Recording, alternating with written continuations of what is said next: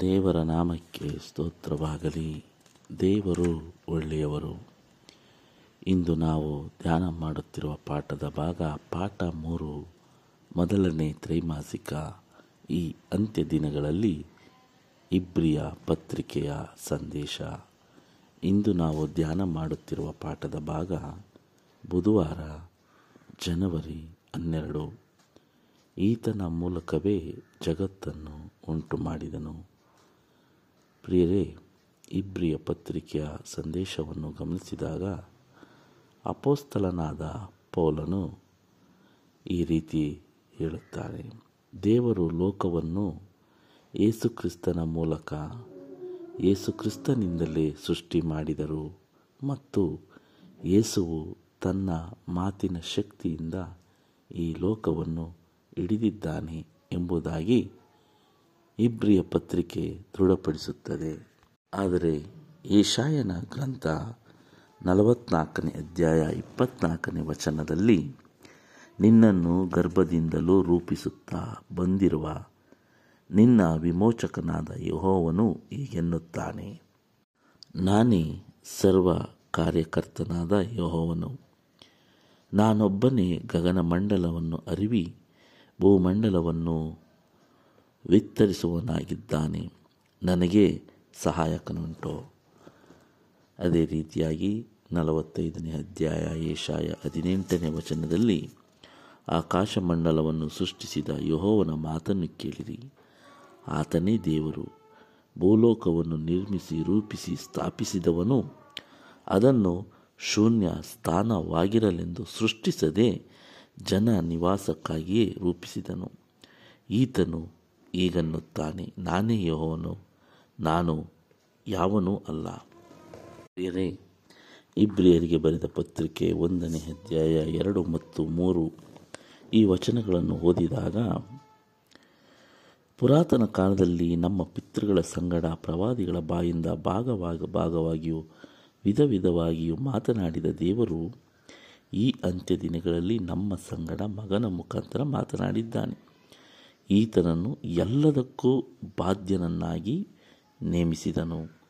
ಈತನ ಮೂಲಕವೇ ಜಗತ್ತನ್ನು ಉಂಟು ಮಾಡಿದನು ಈತನು ದೇವರ ಪ್ರಭಾವದ ಪ್ರಕಾಶವು ಆತನ ತತ್ವದ ಮೂರ್ತಿಯು ತನ್ನ ಶಕ್ತಿಯ ವಾಕ್ಯದಿಂದ ಸಮಸ್ತಕ್ಕೆ ಆಧಾರವೂ ಆಗಿದ್ದು, ಪಾಪ ವಿಶುದ್ಧಿ ಮಾಡಿದ ಮೇಲೆ ಉನ್ನತ ಲೋಕದೊಳಗೆ ಮಹತ್ವವುಳ್ಳ ದೇವರ ಬಲಗಡೆಯಲ್ಲಿ ಆಸನರೂಢನಾದನು. ಪೌಲನು ಹೇಳುವ ಪ್ರಕಾರ ಯೇಸುಕ್ರಿಸ್ತರೇ ಈ ಲೋಕವನ್ನು ಉಂಟು ಮಾಡಿತ್ತು ತಂದೆ, ಮಗ, ಪವಿತ್ರಾತ್ಮ ತ್ರಯೇಕ ದೇವರು, ಈ ಮೂವರು ಒಂದೇ ಎಂದು ಹೇಗೆ ನಾವು ಕರೆಯುತ್ತೇವೋ ಅದೇ ರೀತಿಯಲ್ಲಿ ಯೇಸುಕ್ರಿಸ್ತರೇ ಈ ಭೂಮಿಯನ್ನು, ಈ ಲೋಕವನ್ನು ಸೃಷ್ಟಿ, ಸೃಷ್ಟಿಸಿದರು ಎಂದು ಇಬ್ರಿಯ ಪತ್ರಿಕೆ ಒಂದನೇ ಅಧ್ಯಾಯ ಹತ್ತನೇ ವಚನದಲ್ಲಿ ಹೇಳುತ್ತಾರೆ ಪ್ರಿಯರೇ, ಭೂಮಿ ಆಕಾಶಗಳು ಯೇಸುಕ್ರಿಸ್ತನಿಂದ ಸೃಷ್ಟಿಸಲ್ಪಟ್ಟವು ಎಂಬುದಾಗಿ ಹೇಳುತ್ತದೆ. ಕೀರ್ತನೆ ನೂರ ಎರಡು, ಇಪ್ಪತ್ತೈದು, ಇಪ್ಪತ್ತೇಳನೇ ವಚನಗಳಲ್ಲಿ ಯಹೋವನು ಸೃಷ್ಟಿಕರ್ತನೆಂದು ಹೇಳುವುದನ್ನು ಇಲ್ಲಿ ಪೌಲವನು ಯೇಸುಕ್ರಿಸ್ತರಿಗೆ ಅನ್ವಯಿಸುತ್ತಾನೆ. ಇಬ್ರಿಯರಿಗೆ ಬರೆದ ಪತ್ರಿಕೆ ಎರಡನೇ ಅಧ್ಯಾಯ ಹತ್ತನೇ ವಚನದಲ್ಲಿ, ಈ ಜಗತ್ತನ್ನು ತಂದೆ ಅಥವಾ ತಂದೆಯ ಮೂಲಕ ಆಯಿತು ಎಂದು ಹೇಳುತ್ತಾನೆ. ಇಬ್ರಿಯ ಪತ್ರಿಕೆ ಒಂದು ಎರಡನೇ ವಚನವನ್ನು ನೋಡಿದಾಗ, ಆ ತಂದೆ ಯಾರೆಂದರೆ ಯೇಸುಕ್ರಿಸ್ತನಿ ಎಂದು ಪೌಲನು ಯೇಸುಕ್ರಿಸ್ತರಿಗೆ ಇಲ್ಲಿ ಅನ್ವಯಿಸುತ್ತಾನೆ.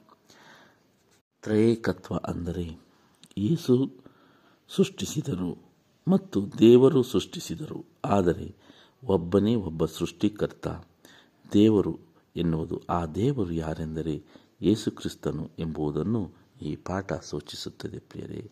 ಇಬ್ರಿಯ ಪತ್ರಿಕೆಯನ್ನು ನಾವು ಸಂಪೂರ್ಣವಾಗಿ ಗಮನಿಸಿದಾಗ ಆದಿಯಲ್ಲಿ ಇದ್ದಂಥ ಅದೇ ದೇವರೇ ಯೇಸುಕ್ರಿಸ್ತನು ಎಂದು ಇಲ್ಲಿ ಈ ಪಾಠ, ಈ ಇಬ್ರಿಯರಿಗೆ ಪತ್ರಿಕೆಯಲ್ಲಿ ನಮಗೆ ಸ್ಪಷ್ಟವಾದ ಸಾಕ್ಷಿಗಳು ಸಿಗುತ್ತವೆ.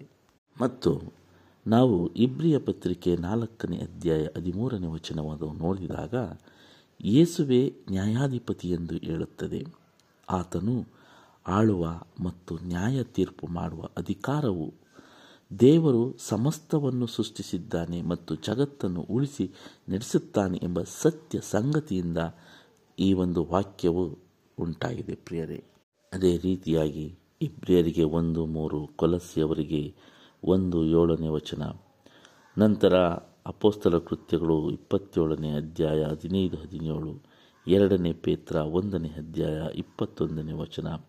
ಈ ವಚನಗಳನ್ನೆಲ್ಲ ನಾವು ಸಂಪೂರ್ಣವಾಗಿ ಗಮನಿಸಿದಾಗ ಅಪೋಸ್ತಲರ ಕೃತ್ಯಗಳು ಹದಿನೇಳನೇ ಅಧ್ಯಾಯ ಇಪ್ಪತ್ತೆಂಟನೇ ವಚನವನ್ನು ನೋಡಿದಾಗ ಯೇಸುಕ್ರಿಸ್ತರು ಈ ಲೋಕವನ್ನು ಮಾತ್ರ ಸೃಷ್ಟಿ ಮಾಡಲಿಲ್ಲ, ನಮ್ಮನ್ನು ಉಂಟು ಮಾಡಿದ ಸೃಷ್ಟಿಕರ್ತನು ಮಾತ್ರವಲ್ಲದೆ, ಆದರೆ ಆತನು ನಮ್ಮನ್ನು ಉಳಿಸಿ ಕಾಯುವನು ಸಹ ಆಗಿದ್ದಾನೆ.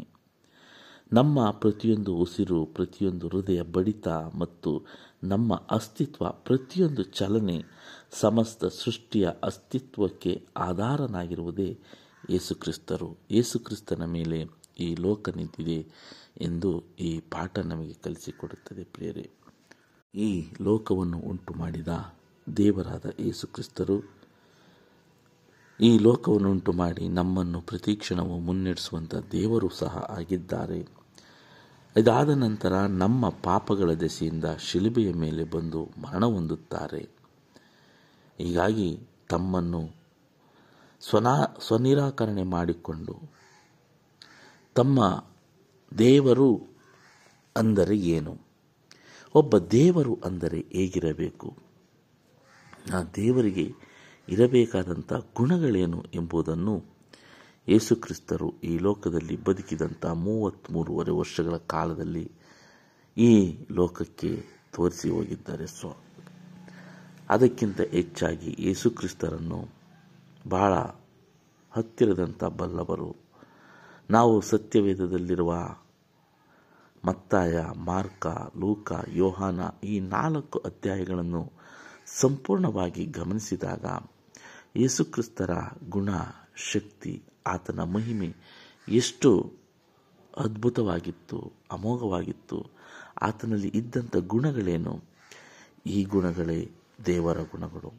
ಆತನ ಗುಣಗಳನ್ನೇ ನಾವು ಆಲೋಚಿಸಬೇಕು, ಆತನ ಗುಣಗಳನ್ನು ಧರಿಸಿಕೊಳ್ಳಬೇಕು ಎಂದು ಈ ಪಾಠ ನಮಗೆ ಕಲಿಸಿಕೊಡುತ್ತದೆ. ಯೇಸುಕ್ರಿಸ್ತರೇ ಸೃಷ್ಟಿಕರ್ತ, ಯೇಸುಕ್ರಿಸ್ತರೇ ನಮ್ಮನ್ನು ನಡೆಸುವಂಥ ದೇವರು, ಯೇಸುಕ್ರಿಸ್ತರೇ ನಮಗಾಗಿ ಭೂಮಿಗೆ ಮನುಷ್ಯನಾಗಿ ಬಂದಂಥ ದೇವರು ಯೇಸುಕ್ರಿಸ್ತನೇ ದೇವಕುಮಾರ. ಯೇಸುಕ್ರಿಸ್ತನೇ ನಮಗಾಗಿ ಶಿಲುಬೆಯ ಮೇಲೆ ಮರಣ ಹೊಂದಿದರು. ಯೇಸುಕ್ರಿಸ್ತರೇ ಮತ್ತೊಮ್ಮೆ ನಮ್ಮನ್ನು ಪುನರುತ್ಥಾನಗೊಳಿಸುವರು. ಆತನ ಗುಣ ಸ್ವಭಾವವು ನಮ್ಮ ಬದುಕನ್ನು ಹೇಗೆ ಬದಲಾಯಿಸುತ್ತದೆ? ನಮಗೆ ಏನನ್ನು ಕಲಿಸುತ್ತದೆ ಎಂದು ನಾವು ಪ್ರಶ್ನೆ ಮಾಡಿಕೊಳ್ಳಬೇಕು ಪ್ರಿಯರೇ. ಹಾಗಾಗಿ ಒಂದು ವಚನದಲ್ಲಿ, ತಾಯಿನ ಸುವಾರ್ತೆಯಲ್ಲಿ ಯೇಸುಕ್ರಿಸ್ತರು ಹೇಳುತ್ತಾರೆ ನಾನು ಪರಿಶುದ್ಧವಾಗಿದ್ದೇನೆ. ನೀವು ಸಹ ಪರಿಶುದ್ಧವಾಗಿರಿ.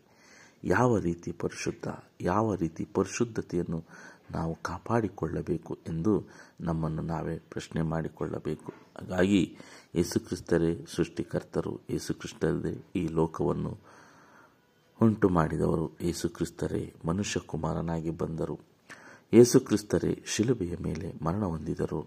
ಇವುಗಳನ್ನು ನೆನಪಿನಲ್ಲಿಟ್ಟುಕೊಂಡು ಪ್ರತಿಯೊಂದು ದಿನ ನಾವು ಮಾಡುವ ಕಾರ್ಯದಲ್ಲಿ ಆತನನ್ನು ನೆನೆಸಿಕೊಂಡು ಆತನ ಚಿತ್ತದ ಪ್ರಕಾರ ನಡೆದಾಗ ಆತನು ನಿಜವಾಗಲು ಸಂತೋಷ ಪಡುವಂತಹ ದೇವರಾಗಿದ್ದಾನೆ ಎಂದು ಈ ಪಾಠ ನಮಗೆ ಕಲಿಸಿಕೊಡುತ್ತದೆ ಪ್ರಿಯರೇ. ಹಾಗಾಗಿ ಸೃಷ್ಟಿಕರ್ತನು ಮನುಷ್ಯ ಕುಮಾರನು ದೇವರು, ನ್ಯಾಯಾಧಿಪತಿಯು ಆಗಿರುವಂತಹ ಯೇಸುಕ್ರಿಸ್ತರನ್ನು ನಾವು ಯಾವಾಗಲೂ ಆಲೋಚಿಸಿಕೊಂಡು ಆತನ ಗುಣವನ್ನು ನಾವು ನೆನಪು ಮಾಡಿಕೊಂಡು ಆತನ ಗುಣದಿಂದ ನಮ್ಮ ಬದುಕು ಹೇಗೆ ಬದಲಾಯಿತು, ನಮ್ಮಲ್ಲಿ ಯಾವ ಬದಲಾವಣೆ ಬಂದಿದೆ, ಇನ್ನು ಯಾವ ಬದಲಾವಣೆಗಳು ಆಗಬೇಕು ಎಂಬುದನ್ನು ಯೋಚಿಸುತ್ತಾ ಆತನ ಎರಡನೇ ಬರುವಿಕೆಯನ್ನು ನಾವು ಸ್ವಾಗತಿಸೋಣ.